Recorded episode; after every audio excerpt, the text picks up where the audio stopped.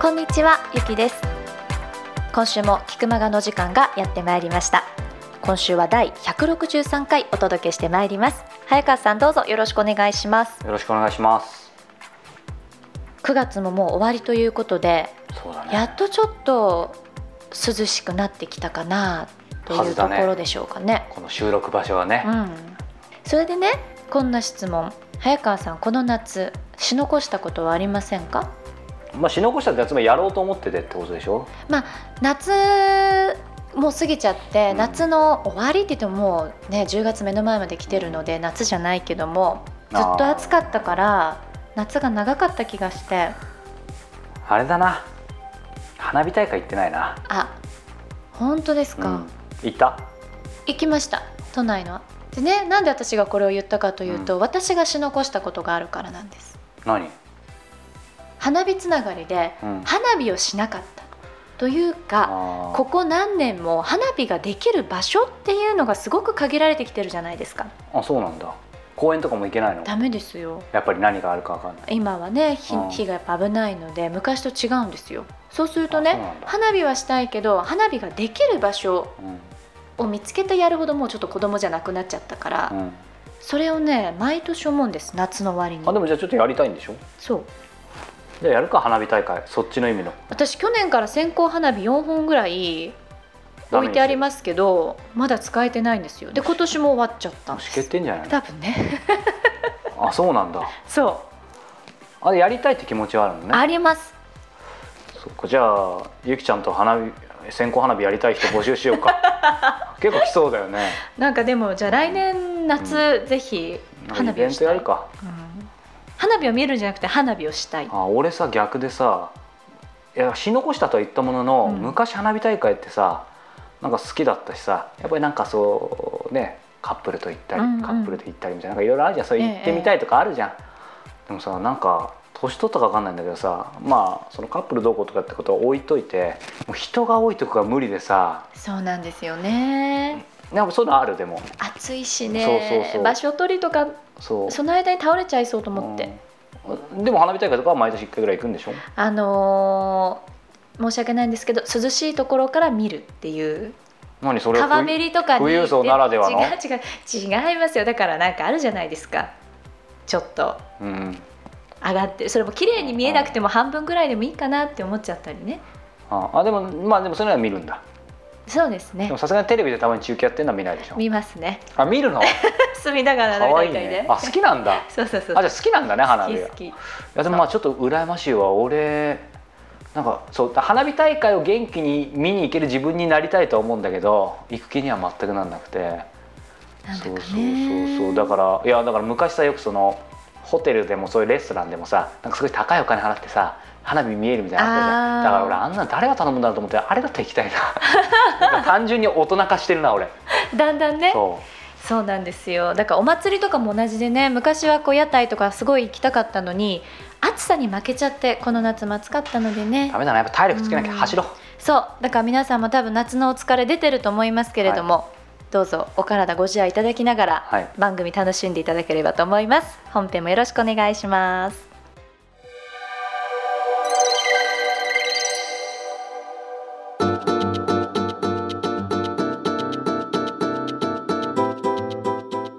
続いては今月の菊間がインタビューです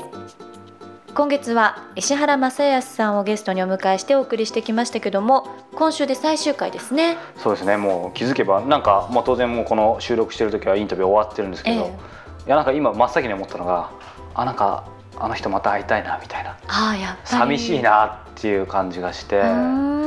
だだからまあもうこれ4回目なんでおそらく本編でも出てきてるんでしょうし、はいまあもともとこの間先々週ぐらいかあのネットオークションで時計買っちゃうみたいなさ、うんうんうんカリスマ編集者ええですごい方なんだけど、なんかやっぱ愛嬌があるというかさまたこの人に会いたいなみたいに思わせる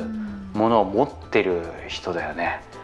でなんかその作家さんもそうだし、まあ、俺も、まあ、1回しか会ってないけどさなんかこの人のためだったらなんかやりたいなとかって思わせる、まあ、それが愛嬌なのかもしれないし人柄なのかもしれないけど持ってるなと。でそこにやっぱりその仕事っていう掛け算が加わったらさ、うんそりゃ作家の人みんな、まあ、落ちるなっていうかなんさでしょううんね。だから別になんか、ね、みんなさあの編集者になってくださいってあのまとめはするつもりはうんさらさらないんだけどただ思うのはなんかその愛嬌とかまっすぐ人と接するそれで信頼を勝ち得るっていうことができてるのは彼のもちろん天性のものだと思うんだけどでもやっぱりねいつもの話になるんだけどその前提として特にその仕事ですごい結果を出してるっていうのはやっぱりね大好きなことをやってるからだと思うんだよね。うんその本編でも言ってたから多くは言わないけどやっぱりその編集の仕事本の仕事が本当に誰よりも大好きっていうさ、それをやっぱり感じるその上でそこに掛け算で愛嬌とかさ、うんねうん、あと人にまっすぐ接するっていうのが大好きなことでできてるからあれだけの非凡な結果を出せるんだろうなっていう最強ですよね。そそううそうそうなったら。なんかその辺もね頭に入れながら頭にっていうか心に刻みながら、うんまあ、あのこの4回も聞いてほしいし、まあ、毎度毎度だけどポッドキャストって繰り返し聞けるわけだからあのどんどん何回も何回もダウンロードして聞いてもらえると多分きっとプラスになるんじゃないかなと思います。それでは石原正康さんのインタビュー最終回お聞きください。覚悟だって20代とか30代とかその覚悟とかしないでしょ別しにない、覚悟ってなんかもうちょっとうこんう、なんでしょうね年取ってから、うんあひょっとしてこれやっちゃうと死ぬかもしれあなーいでもやっちゃおうみたいなうん、決めたみたいなのが覚悟じゃないですかね、今でありますあそれは毎日じゃないでしょうか、毎日ですかはいじゃあもう進行形ですね、 うんまあ、そういう意味では、まあ、辛いか分かんないですけど、まあ、覚悟って、まあ、まあ辛い部分あると思うんですけど、そういう時になんか石田さん楽しむ方法って持ってますか、楽しむ方法、はうーん考えなきゃいけない時間は考えますけど考えなくて済む時間は全く考えないっていうところがポイントで、その時間の中で楽しみいうんは徹底的に楽しみと思います、そうそういう意味では、まあなんかね、仕事とプライベートの線引きとはちょっと違うかもしれないですけど、結構そきっちり自分では今のその考えると考えないっていう意味の線は引く。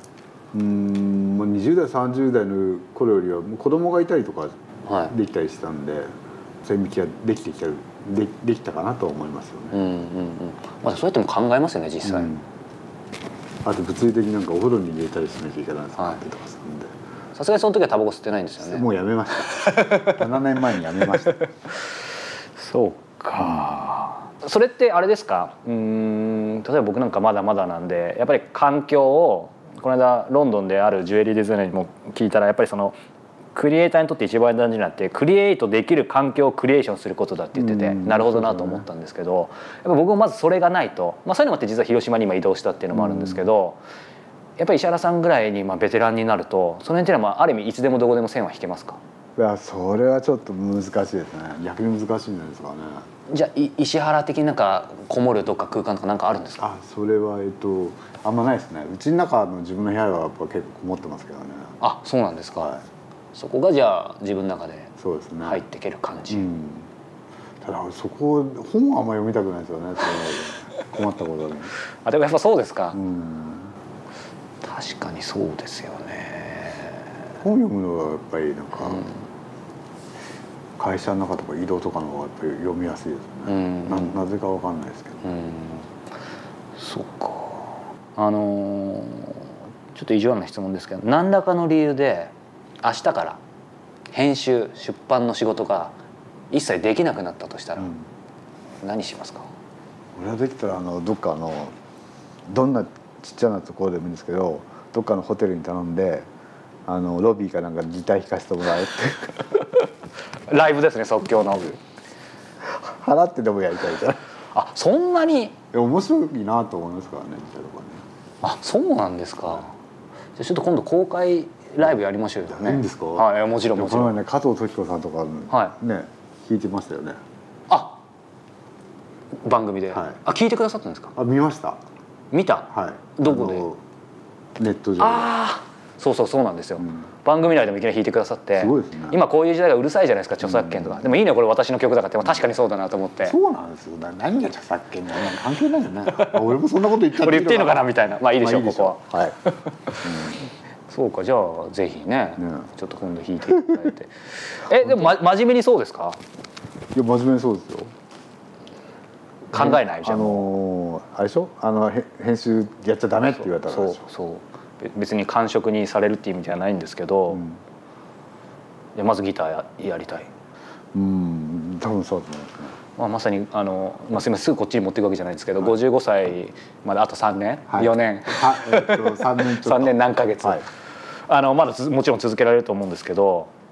もうやっぱ生涯この仕事やりたいですか生涯ってどどこまでできるかわかんないですけどね、やはりこうなんかこう若い感性とか、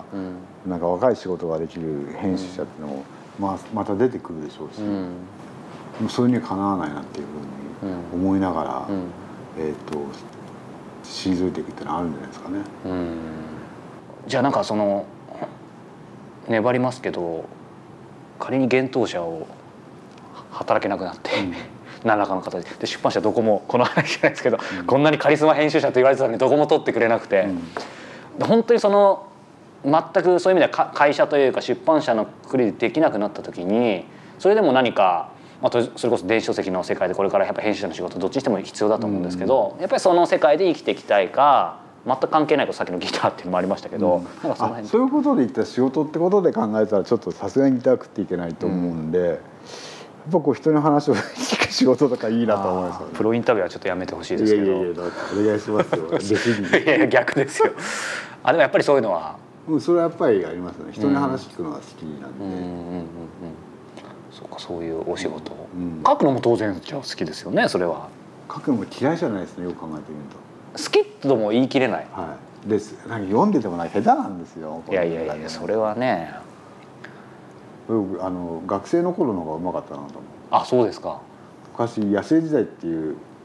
あ今もありますよねありますね多分あれの新人賞に応募したの、もともとそこに二十歳の時応募して最終選考に残ったのが、すごいですよね、はいでその時あるなっつったあのそのうちの社長の健丈から電話がかかってきて「君の作品は良かった」「ついては一度会いたい」って言ってあったんですよ、うんであの5本の候補作に入って「えー君は若くて一番いいから、ね、多分これはえー新人賞を取って、はいで芥川賞の候補にもなるうん、」舞い上がっちゃったんですよそれで それは舞い上がりますよねそれであの法政大学だったんですけど、えーゼミの先生に報告に行ったりとか、うん当時付き合ってた彼 女に「そんなんだから俺ベストセラー作家になるかな」みたいなこと言ってたんですけど、結果はあの落選です、うんでその時撮ったのがあの草間彌生さんあはい彼女がの小説が撮ったんですようんで草間彌生さんに負けたで今なんか通りがいいでしょ、はいそうでそれで編集者になっていったんですよ、うんだからもう基本的にその頃の方がやっぱり一生懸命書いてたし、ううんまかったと思いましたねじゃあこの仕事をもし追われたらどうなりますかね編集者はい貯金も蓄えもまああの相当あるんでしょうがいやなないいとしてないないないないとしてないとしてどうやって食っていくかってことまあそうですねうん やっぱり聞く仕事とかかな今ねそう実は今答え聞いてるんですけどあえてそっちには来ないでほしいと思ってもう一回聞いたんですけどやっぱりそこですか聞く仕事と書く仕事やっぱそっちに行きますねうん考えたらねやっぱりそこの方なんでしょうね、だってそれしかやってきてないです からねいやまあでもね、そっかあの最後になんですけ早川さどんどうするんですかえもしインタビューはもうインタビューは禁止みたいな、逆質問ですかえー僕はインタビュアー禁止でもなんかやっぱりその、まあ、今答えられるかもしれないですけどやっぱり人の話聞くのが好きで、ででこの何か肩書きがあれば飛び回れるじゃないですかで世の中に貢献できるので、んまあなんかまたこのインタビュアーって仕事もそうですけど無理やり作り出すとん思いますね、理由を作って。今って職業作れますよねそうですね自分がななりたいものを目指そうと思えばできると思うんですよねだから本当にそういう意味ではいい時代だなと思っていて、そんなババカみたいに儲けたいんじゃなかったら、うんあのちゃんと職業って成立する時代になっていると思ううんでんすよね、うんうんなんかあの、まあ、そういうふうに聞かれるとやっぱ聞かなくなっちゃうんですけど石原さんなんかなんか身の回りでもいいんですけどあこの人作っちゃったよみたいななんか面白い人っています作っちゃったよ結構いるような気がするのなんだろうな 作っちゃったっていういうあれには結構あのあの子供のあの英語の学校とか作ってる人ですけどもともとはあのか作詞家だった人が、はいそれに子供ができたのをきっかけに転じて、えー杉並の方でやってるんですけど、えー、と手広くやってるんですけどあだからその人も本当にあの教育熱心で,、、はいでいろんなあらゆるそのあアメリカとかドイツとかうのん教育とかを学んで、それもずーっと専念することによって非常に今そこは流行ってたりとかしてます。あやっぱりそうですだからなんか専念する力がやっぱり一番出てるよね。なんかこれタイトルいけそうですね、うん専念する専力念じする力。ゃあそれ僕でいいでしょうかデビューは専念力っていうタイトルで、はいい、 いんじゃないですか、はいじゃあ高橋さん幻冬舎にちょっと売り込みにうん行こうと思ってますけど、はい、それいいな本当に、うんそっかさす そんな専念してなるとお酒飲んでますけどねまあ、まあそこから何かね生まれるかもしれないですけどそっかあの最後になんですけど、2週間、えー休暇はいもう本当に何も考えなくていいで家族からもあの解放って別に縛られてるわけじゃないでしょうけど縛られてますあとは何しますもうバリ島にいると思いますよねなぜバリ島ですかスキーなんですよやっそうなんですか、ぱはい今までも何回も今まで10 11回ぐらい行ってると思うんだけどそれはそそもそものきっかけはそもそもきっかけはあの山田恵美さんがすバイトを好きだったんですよでたまに行かないとかって言って、は何人かで行ってそれで好きになったんですど、まあ、何がいいんですかっていうのもあれですけどバリの、バリはあのバリヒンズっていう宗教もあるんで、は結構こう空気の大気の中になんかこうその宗教が生む物語みたいな潜んでるみたいな感じで、はいそれが好きなんですよ、い、へえあバリは行ったことないかうら、ん、そんなすがすがしくないのあそうなんですちょかっとねっとりする感じですよあでもそれがいいんでしょうねそれがいいんですよ今石原さんの中で何かあるんでしょうねそれが、はいそうでかもあのインババリ島インドネシアですから、はい結構今開発が進んで結ああそうか構都会になりましたけどね、ああ残念ですうね、んそっか、まあでも仕方ないですよね、それ一人で行きますそれ一人で行くんでしょ前提え前提が一人あいいですよ別に そうもういろいろそれは家族と行くんじゃないですかそしたら本当ですかうん多分、バリ島ですねうんうん若さんどこ行きたいのいや僕はもう今そんな感じで毎月海外の人にインタビューするっていうのもあやっちゃってるのそうでかそうかまた月末からもヨーロッパ行くんですけどなかなかもうそればっかりただヨそれーロッパはどこ行くんですかえー、と今度はベルリン行ってチューリッヒ行ってそのあ後のイ辺ですかイビサ行ってバルセロナ行って指さ行ってあそっちって感じですね、僕ベルリン一回行ったことあるんですけど、はいそれ1987年とか6年壁の壊れる壁があっ前たんですですよねどどんなどんなですかねえっと本当にバーンと壁があって、はいであるポイントだけこう東ベルリンに入れるところがあって、そこにこう車で通過していくと、へーもう片や西ドイツだったんですけど、はもう BM とかグワーッとかアウトバンとかガーンとかあったんですけどあの反対側の東ドイツに渡ると、はいなんかものすごくあの紙でできた、はいまあ、トラバンとか、ええトラバンって言ったかなそれを走ってたりとかまるで別世界だったんですよ、あそうなんですか、そうなんだ今でも結構やっぱクリエイターとかですごい面白いみたいなんですよ、うんだからもうちょっと行ってみたいなって思ベルってリて、ンねはい、でい行ってからか行く直前にやっぱ人の6人返せば世界誰でも会えるって言葉あるように、だからそれでそのコスモポリタンでインタビューできる人をまあ見つけてるみたいなうん感じでまあやろうかなとは思ってるんですけどすいませんちょっと脱線しましたけど。全然してませんということで、えーまだまだお話を伺いたいんですが、まあ、次はじゃああの、ね、バーでアルゼンチンの,、あの弾いていただきながらと思ってます が、えー今日は幻冬舎の編集本部本部長、はい正しいでしょうか、はい合ってでます編集者の石原正康さんにお話を伺いました石原さんどうもありがとうございましたありがとうございました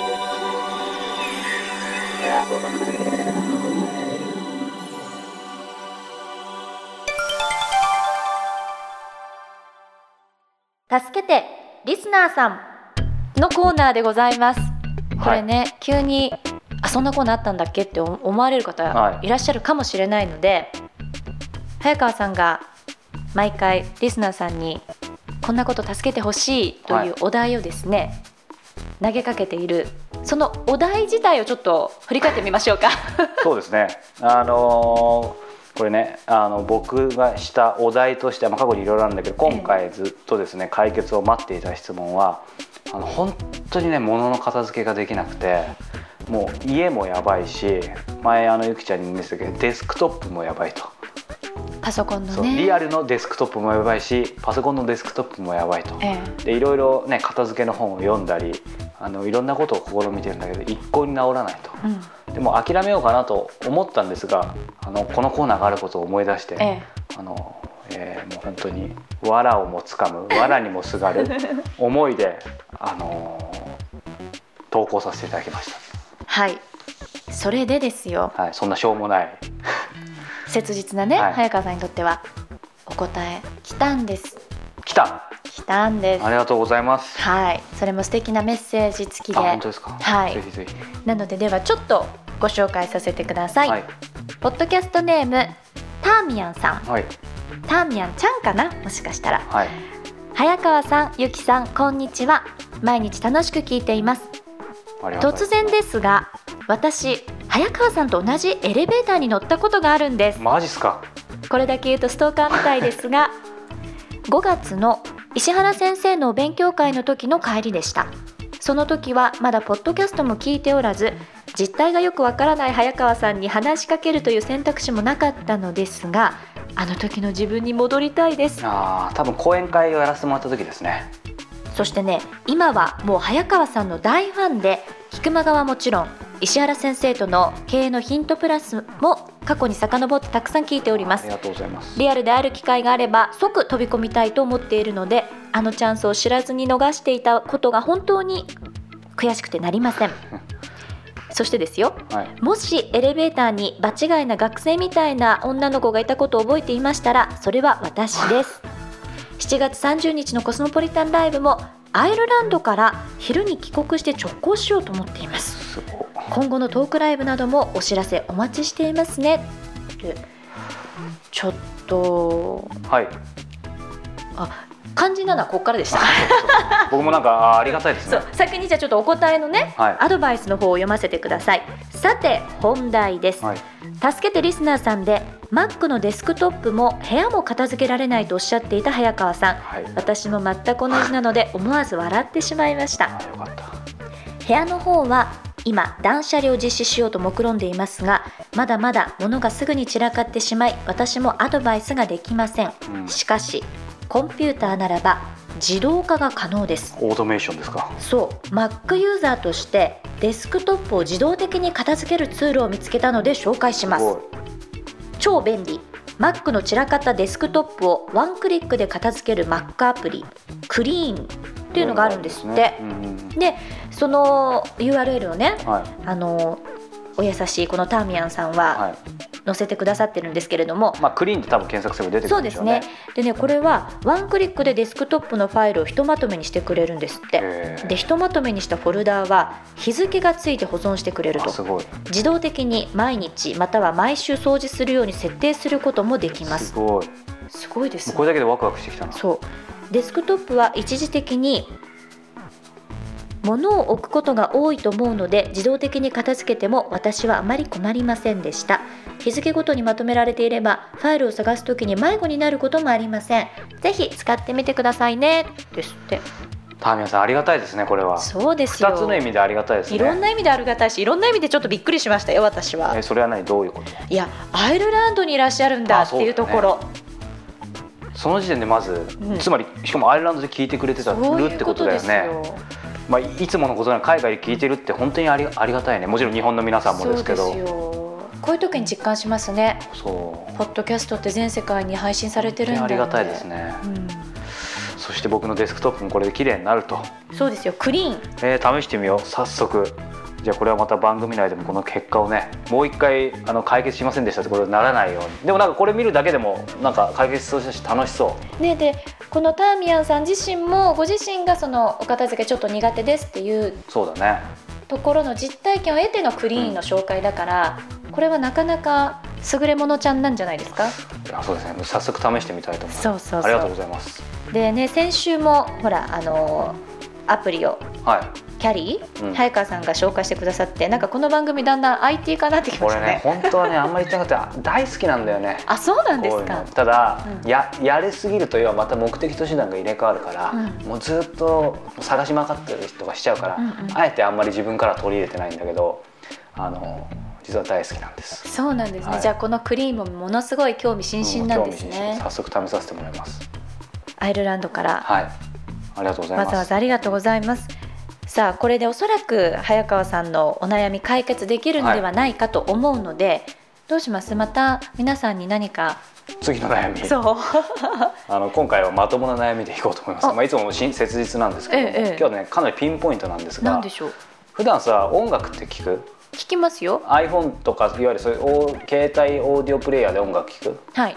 えっとそういう時って何イヤホンとかヘッドホンとかどういう感じ普通のイヤホン ?iPhone だと iPhone にもともとついてるうんえなんかちょっと変えてる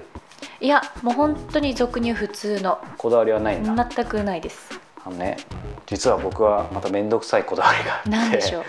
あのーこれ分かる人と分かんない人いると思うんだけど、うんまずヘッドホンあるじゃんでっかい、ありますねあとイヤホンあるじゃうん、んうんでまず俺はイヤホンが絶対条件でやっぱ重いしさあと荷物かさばるからイヤホンでかつ Bluetooth って分かるはいあのいや無線だよね、うんうん離れて iPhone だと iPhone と離れて使えるそれが一つイヤホンで Bluetooth でかつノイズキャンセリングってわかるなんかそうそうあの遮音するというか、かつカツまだあるもうかなりイラッとしてるよね有機的に かつ飛行機での移動が多いからはいあの Bluetooth とかってさ使っちゃいけないのよそうか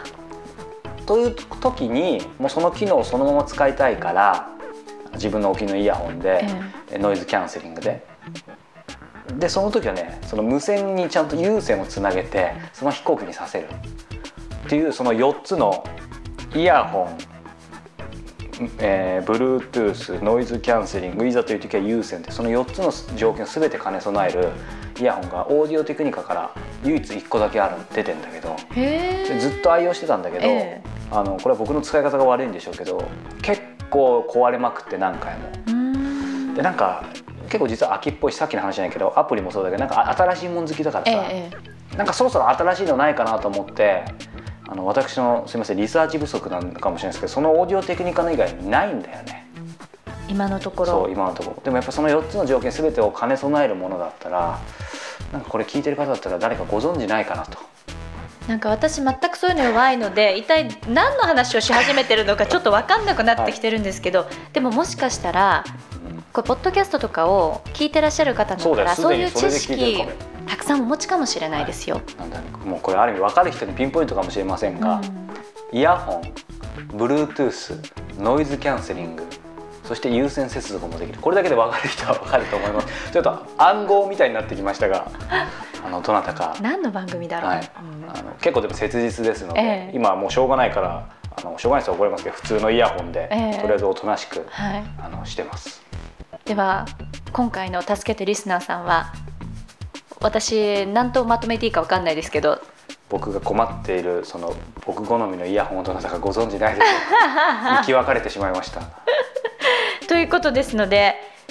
そんな早川さんの切実なお悩みのアドバイスいただけるという方はですね「ひくまが」のトップページ入っていただきまして質問フォームというバナーがございますこちらの方に「助けてリスナーさんのお答え」というような形でご回答をどしどしいただければ、はい早川さんとってもハッピーということですのでねちなみに私の花火はどこでできるのかっていうのも教えてほしい。あじゃあそれはねこの全然違う悩みの、い質の違い。それもじゃああのゆきちゃんに対してあのねあそっちのコーナーが来ちゃったらちょっとね嫉妬ですけどそれもじゃあ募集でもほら専門的なのが違いすぎる。あそうか、うんそうだねじゃあ両方募集してまはすっいて、。ということで助けてリスナーさんよろしくお願いいたします。それではエンディングのお時間です。早川さん、はい今週もあっという間にそうですねねエンディングのお時間ですけれども先ほど一つ前のコーナーでもお伝えしたんですけれどもこの番組では皆様からのご質問そして早川さんのお悩みへのお答えなどなど募集しております菊間がのトップページより質問フォームというバナーから質問アドバイスをどしどしお寄せくださいはいそれとですねあの毎週お伝えしてるんですが引き続き戦争の記憶僕が戦争の体験をされた方全国回って、えー証言を声で残すという企画をずっとやってますのであの皆さんの身の回りにおじいちゃんおばあちゃんだったり、えーまあ、近所にどなたかそういうお話をしてくださる方がいれば、えーぜひご連絡いただけると嬉しいなとで戦争の記憶っていうものが具体的にあの音声で聞けますので、えーキクタスのトップページに戦争の記憶のバナーがあるのでそちらから、えーチェックしてみてもらえると嬉しいですさあ早川さん、はい9月もう終わりですけれどもそうだねこれもう来週10月だねもう今年も終わりですよ、うんねまあね来週というか来月は、まあ、体育の日もあるから引き続きランニングを頑張ろう かなと、どうしてもランニングにうんこう持ってきたがるで早も川さん、ね、実は走れてないんだけどねちょっと足がねそうそうそうあでもねこの間走ったんだよついに久々にもう大丈夫だと思ってどうでで,、したええ大丈夫だったの、うんであの今までの話何だったんだって話なんだけどなんか走ったらさ足も平気だったんだけど楽しくなくて秋賞飽き性さっき自分でおっしゃってたからいやでも体はさちゃんと前言ったようにロングブレスも続けてるしあーあの今はもう見せませんがあれからさらに腹筋が割れてますのであはいまあ、そんなこともあってもうランニングには今ちょっとまあでも飽き性かもねでもいいんじゃない心が躍ることをやればそういうことベティでーすさんが言うようにちょそういうことそういうこ っとと違うかな曲解してるかもしれないけど自分を楽しませ続けましょうそうそうそうそはいということで皆様来月もお耳にかかりたいと思いますごきげんよう